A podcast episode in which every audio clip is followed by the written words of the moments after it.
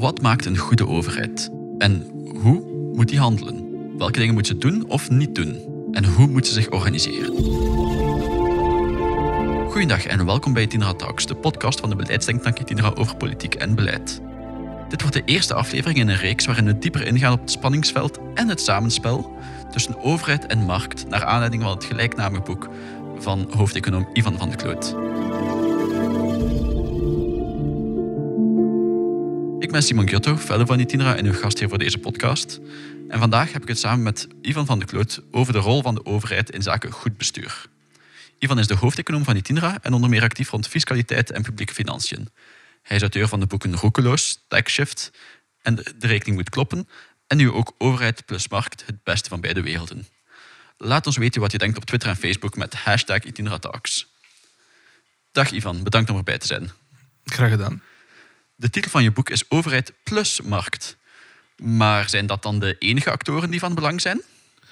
Nee, het zijn niet de enige. Dat plusteken is al belangrijk. Dat we zoeken naar de optelling, naar het zorgen dat die elkaar eh, goed uh, ondersteunen en elkaar uh, niet in de weg zitten. Maar uh, er is ook nog de andere rolspelers. We spreken er eigenlijk over vier. Wij hebben het ook over de eigen verantwoordelijkheid van individuen. En um, er is ook wat we noemen de civiele maatschappij. Als we nu eens bijvoorbeeld kijken naar de coronacrisis, dan hadden we de overheid die een heel belangrijke rol speelt in zaken epidemiebestrijding. Daar hebben we veel van gezien. We hebben de markt, hè. die is ook niet stilgevallen.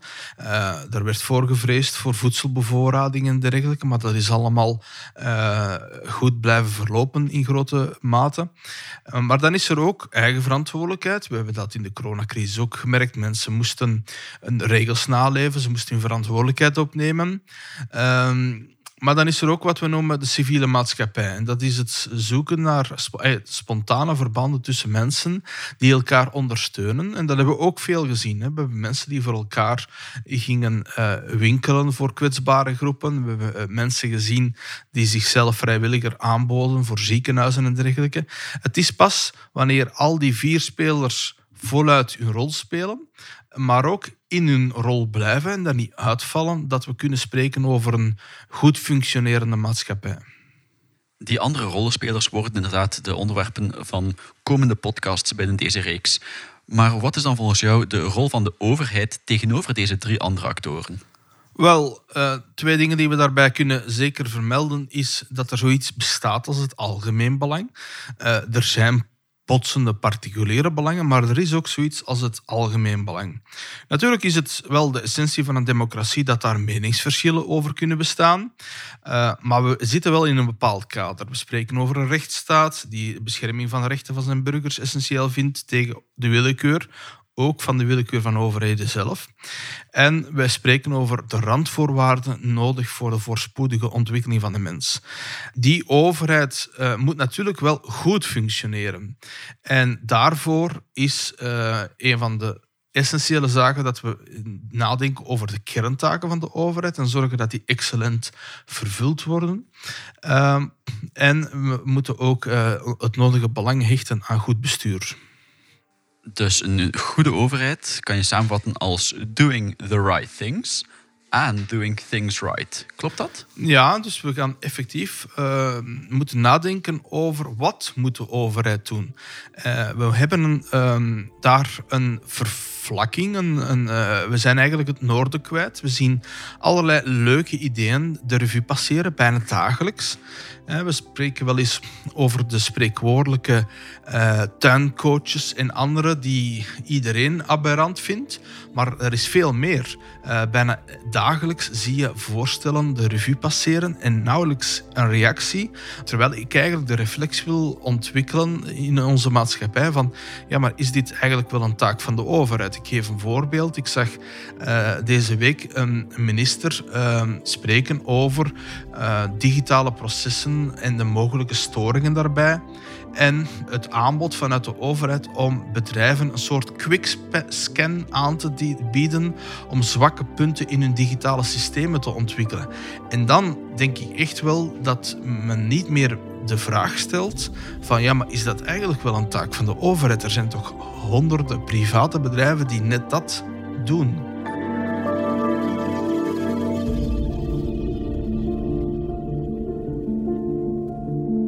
Ja, het is zeer duidelijk dat de ideeën over wat the right things dan zijn sterk verschillen. Hoe kijk je daar dan naar als econoom? Ja, uh, er is die uh, invalshoek vanuit sommigen om altijd te zeggen, ja, maar dat is ideologie. Mijn stelling is, laten we eerst de discussie objectiveren en dan pas politiseren. Er is dus ook wel wat vanuit de wetenschap te zeggen over die vraagstelling van wat is de taak van de overheid. En een eerste invalshoek is om te zeggen van ja, we, we moeten toch echt wel als eis stellen, met name omdat we een soort uh, hellend vlak zitten waar de overheid altijd maar uitdijnt en uh, aberrant genoeg haar kerntaken uit het oog verliest, moeten we echt kunnen een methodiek ontwikkelen en ook een traditie en een gewoonte dat iedereen onmiddellijk de vraag stelt, maar wat is de argumentatie? Welke argumenten kan men bovenhalen om te zeggen dat hier de overheid een rol speelt. Klassiek spreken we over marktfalen, vanaf dat er um, zaken zijn die de markt niet goed uh, kan vervullen, dat er een rol kan zijn voor de overheid. Dan is de vraag nog altijd hoe die rol van de overheid daarin moet zijn.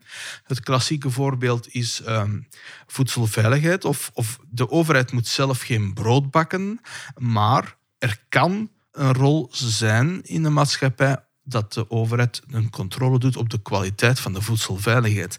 Dus dan toon je ook ineens dat je effectief dat heel precies dan uh, definieert wat die taak van die overheid aan wel kan zijn. En de overheid moet dan ook geen landbouwgronden aankopen in aangrenzende gewesten, vermoed ik. Ja, dat is ook weer zo'n ballonnetje dat we de voorbije maanden zagen passeren. Dus je ziet echt wel dat er een soort eikpunt uh, nodig is, dat men eigenlijk dat niet meer... Uh, echt wel onder de knie heeft. Hè. Eh, wij spreken bijvoorbeeld over uh, publieke goederen, zaken die zonder de overheid niet of heel slecht tot stand zouden komen. Dan is, spreken we over de klassieke voorbeelden zoals uh, dijken voor overstromingen en dergelijke. Zaken die waar ook niet, als je zou vrijwillige bijdrage daarvoor vragen, dat er freeriders gedrag zou ontstaan en dergelijke.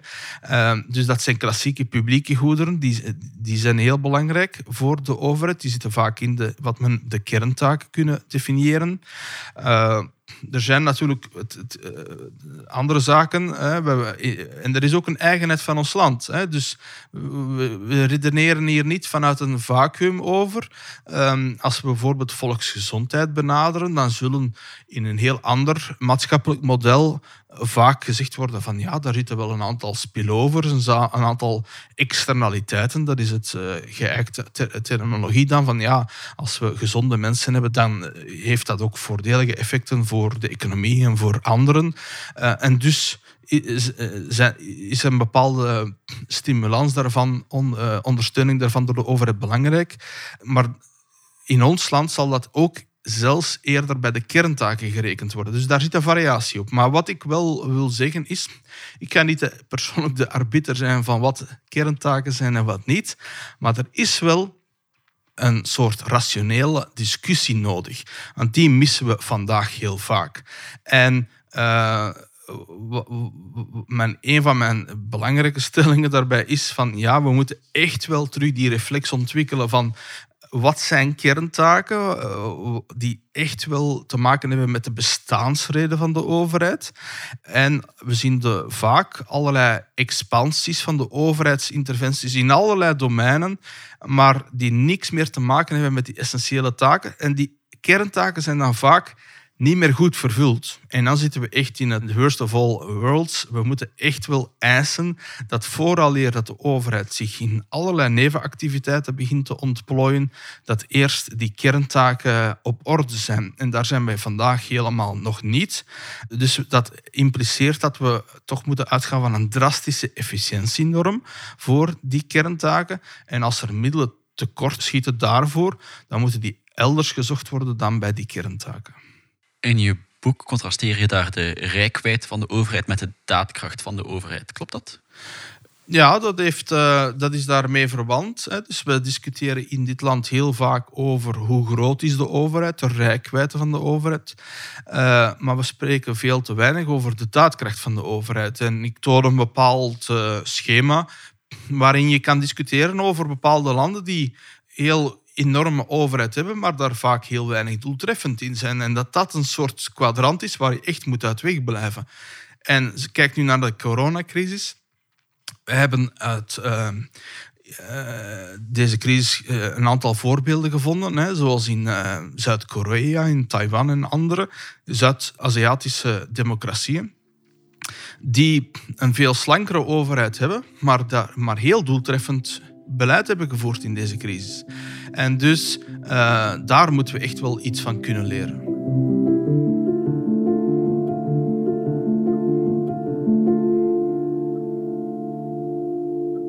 Je plaatst die taken van de overheid, of toch mensen de taken die de overheid op zich neemt, ook op een soort spectrum waar de kerntaken aan de ene kant staan. Welke taken staan daar zo nog op, of welke categorieën? Wel ja, natuurlijk kan daarover gediscuteerd worden. Ik zeg, eh, ik zeg dat, opnieuw dat ik niet de arbiter ben die uh, de finale keuzes zal maken. Daarvoor hebben we een democratie.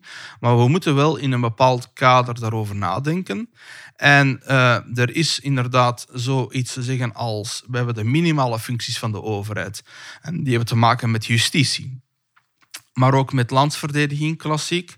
We kunnen ze discussiëren over het macro-economisch management van, in de maatschappij, volksgezondheid, armoedebestrijding. En minimale functies voor de overheid. Nu, pas op. Het is eigenlijk een denkfout om te denken dan, ah, en dus alles wat er onder die grote rubriek volksgezondheid valt, is automatisch een kerntaak. Dat is nu net een valkuil waar ik voor waarschuw in het boek. We spenderen finaal uh, meer dan 40 miljard euro aan volksgezondheid. Daar zitten dus evengoed zaken in die we kunnen benoemen als niet de kerntaak van de overheid. Uh, en daar moeten we effectief ook uh, een discussie over voeren. Denk epidemiebestrijding, ja, dat is een collectief actieprobleem. Uh, daarvoor hebben we echt um, een overheid nodig.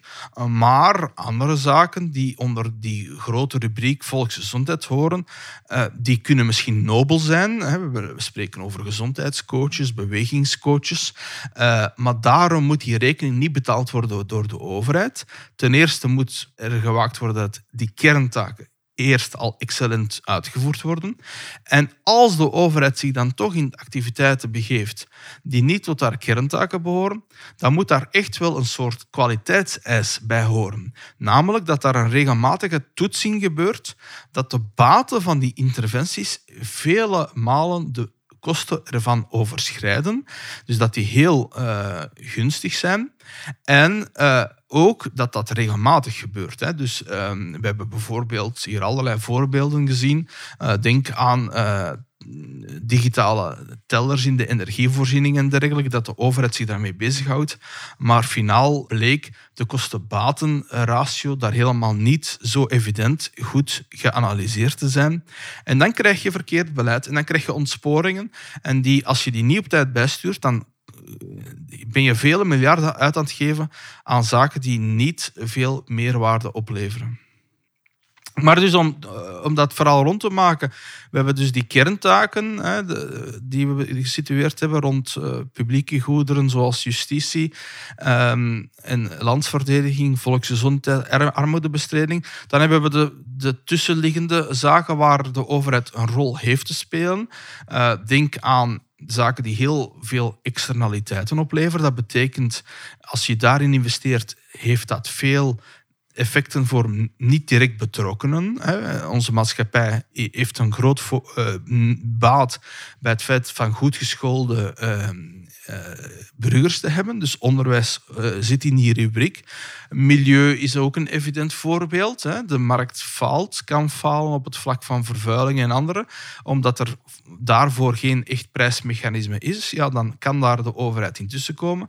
Daar zit ook natuurlijk heel die rubriek rond uh, wat er in de markt kan fout lopen op het vlak van concurrentie, mededinging. En daar eh, gaan we in een van de volgende podcasts het wel over hebben, want daar valt wel veel over te zeggen vandaag. De monopolisering van de economie. Denk aan de digitale economie en Facebook en allerlei andere digitale platforms. En... Uh, en dan zijn er ook wat we finaal noemen de, ja, de sturende functies van de overheid. Dan komen we in de discussies rond, is er ook geen plaats voor herverdeling? Dan zit je natuurlijk echt wel dicht bij ideologische discussies. Uh, en ook rond industrieel beleid. En uh, daar gaan we zeker op inzoomen volgende keren, want daar, uh, ja, ook in termen van relance is daar valt daar veel voor te zeggen.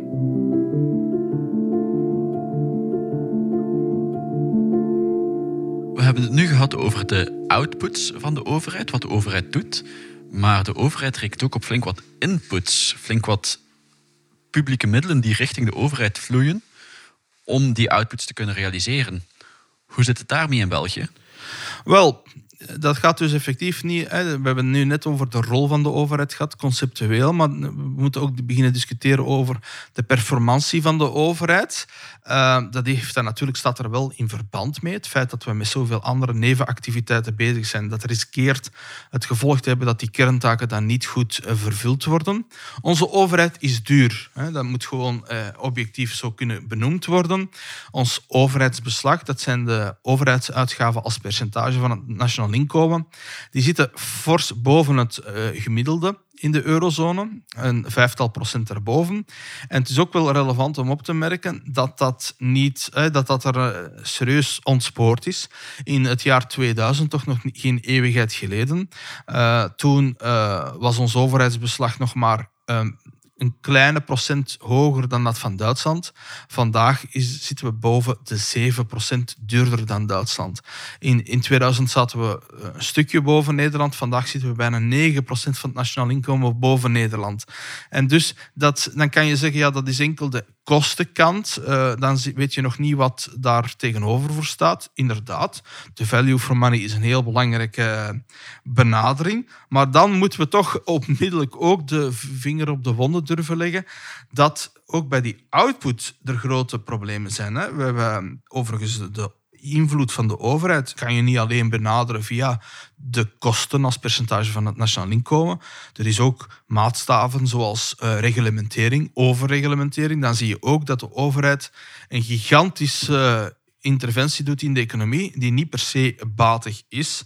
Maar door wat wordt ons land vandaag allemaal gekenmerkt? Een groot overheidsbeslag, rigide arbeidsreglementering, een lage werkzaamheidsgraad, geen begrotingsevenwicht, opstapelen van openbare schulden, zwakke rechtszekerheid. Dus aan die outputkant moet zeker ook veel gebeuren. Je haalt daar de overheidsschulden aan. Die tekorten en oplopende overheidsbeslagen zijn inderdaad geen nieuw verhaal. Nee, en uh, opmerkelijk, en dat is nog altijd voor sommigen een wake-up call als ze dat horen, er is niet zoiets als enkel de overheidsschuld, de officiële in de boeken staande schuld. Er is ook zoiets als de impliciete schuld. Hè. Dus dat al de beloftes die door onze overheden zijn gemaakt, denk aan pensioenen, gezondheidszorg, die ook ingelost moeten worden. En die kunnen in ons land gemakkelijk op twee maal het nationaal inkomen geraamd worden. Nu, de overheid is duur. Wat staat daar tegenover? Wel, um, daar zitten we toch met problemen. Hè? Dus we hebben uh, maatstaven van efficiëntie per groot domein. Uh, die worden bestudeerd in het boek. En eigenlijk uh, kan je daar toch gemakkelijk stellen dat we met vergelijkbare landen duurder zijn, minstens kunnen we 4% van het nationaal inkomen zeggen, dat we duurder zijn voor ofwel een gelijk resultaat, een gelijke output, of we zijn uh, met landen die, uh, die een stuk goedkoper zijn, uh, hebben we een slechtere output. En dus als je echt kan goed vergelijken met andere landen, dat is een hele efficiëntieanalyse die in het boek aan bod komt, waar je voor al die zaken corrigeert, dus zowel voor input als output, dan kan je dat soort oefeningen beginnen maken. En bijvoorbeeld voor gezondheidszorg. Uh, toont dat soort efficiëntieoefening dat uh, er landen zijn die voor gelijklopend budget uh, zoals België vergeleken met Frankrijk bijvoorbeeld, wel dat we helemaal niet meer dezelfde output hebben dan die landen. Dat is een heel, een heel gewogen gemiddelde van heel veel parameters rond de gezondheidszorg. Er zijn ook landen die een veel stuk lager uh, uitgavenniveau hebben voor de gezondheidszorg, maar naar output, naar gezondheidsresultaten, hetzelfde niveau halen als België. En dus voor gezondheidszorg alleen al kan je toch uh, landen vinden die 2% van het nationaal inkomen minder uitgeven voor dezelfde resultaten. Natuurlijk, wat ga je daar dan mee doen? Het is heel, het is heel belangrijk om dat potentieel van efficiëntiewinsten te identificeren om die gezondheidszorg dan effectief naar een hoger niveau te tillen. Daar zijn heel diepgaande hervormingen voor nodig. Uh, daar krijg je wel een, uh, een kort op, overzicht van in het boek. Maar er zijn natuurlijk ook specifieke uh, werken van Itindra die alleen al over die vraag rond gezondheidszorg gaan. Maar dat kan even goed gezegd worden over onderwijs. Hè. Dus wij geven nogal veel geld uit in dit land aan onderwijs, terwijl er andere landen zijn die dezelfde of betere resultaten halen met vaak lagere budgetten. En daar moet je dan bepaalde taboes durven uh, ter sprake brengen. Bijvoorbeeld dat wij in dit land heel fors uh, budgetten hebben voor middelbaar onderwijs, maar dat de baten voor de overheid en voor de maatschappij vaak vroeger liggen, al in het lager onderwijs of kleuteronderwijs. En dat je dus moet ook kunnen discussiëren over verschuivingen. Als auteur van een boek over gezinsbeleid zou ik dus zelfs durven pleiten dat er enorme baten te vinden zijn nog voor het kleuteronderwijs. Ja. Maar als ik je hoor, dan hoor ik dat er ruimte is binnen de Belgische overheden, meervoud, voor een rationaliseringsoefening die evenwel geen randsoneringsoefening hoeft te zijn.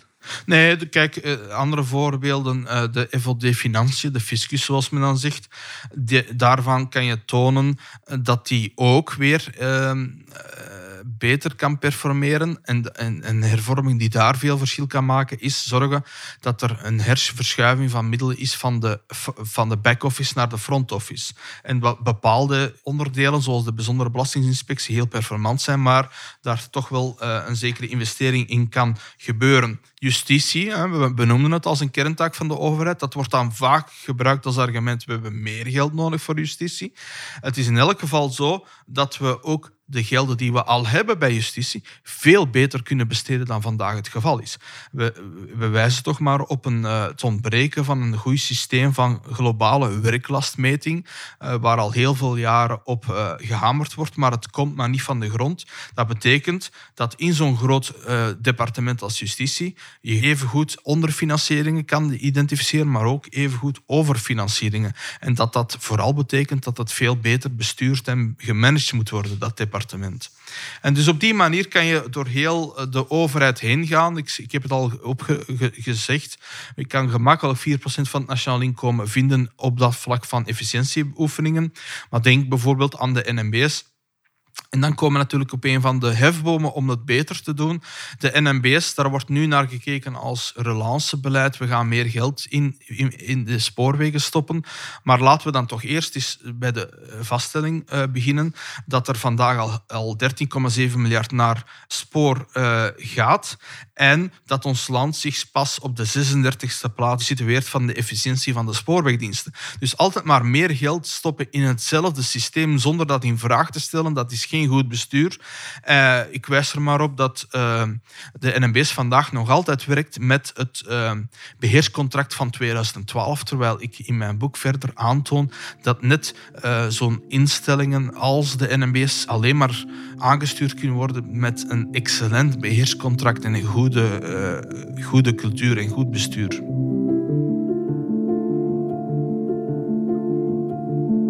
En als uit die efficiëntieoefeningen dan blijkt dat beter bestuur mogelijk is, onder andere dat betere bestuur binnen de NMBS, welke hefbomen bestaan er dan voor goed bestuur binnen publieke overheden, binnen publieke organisaties?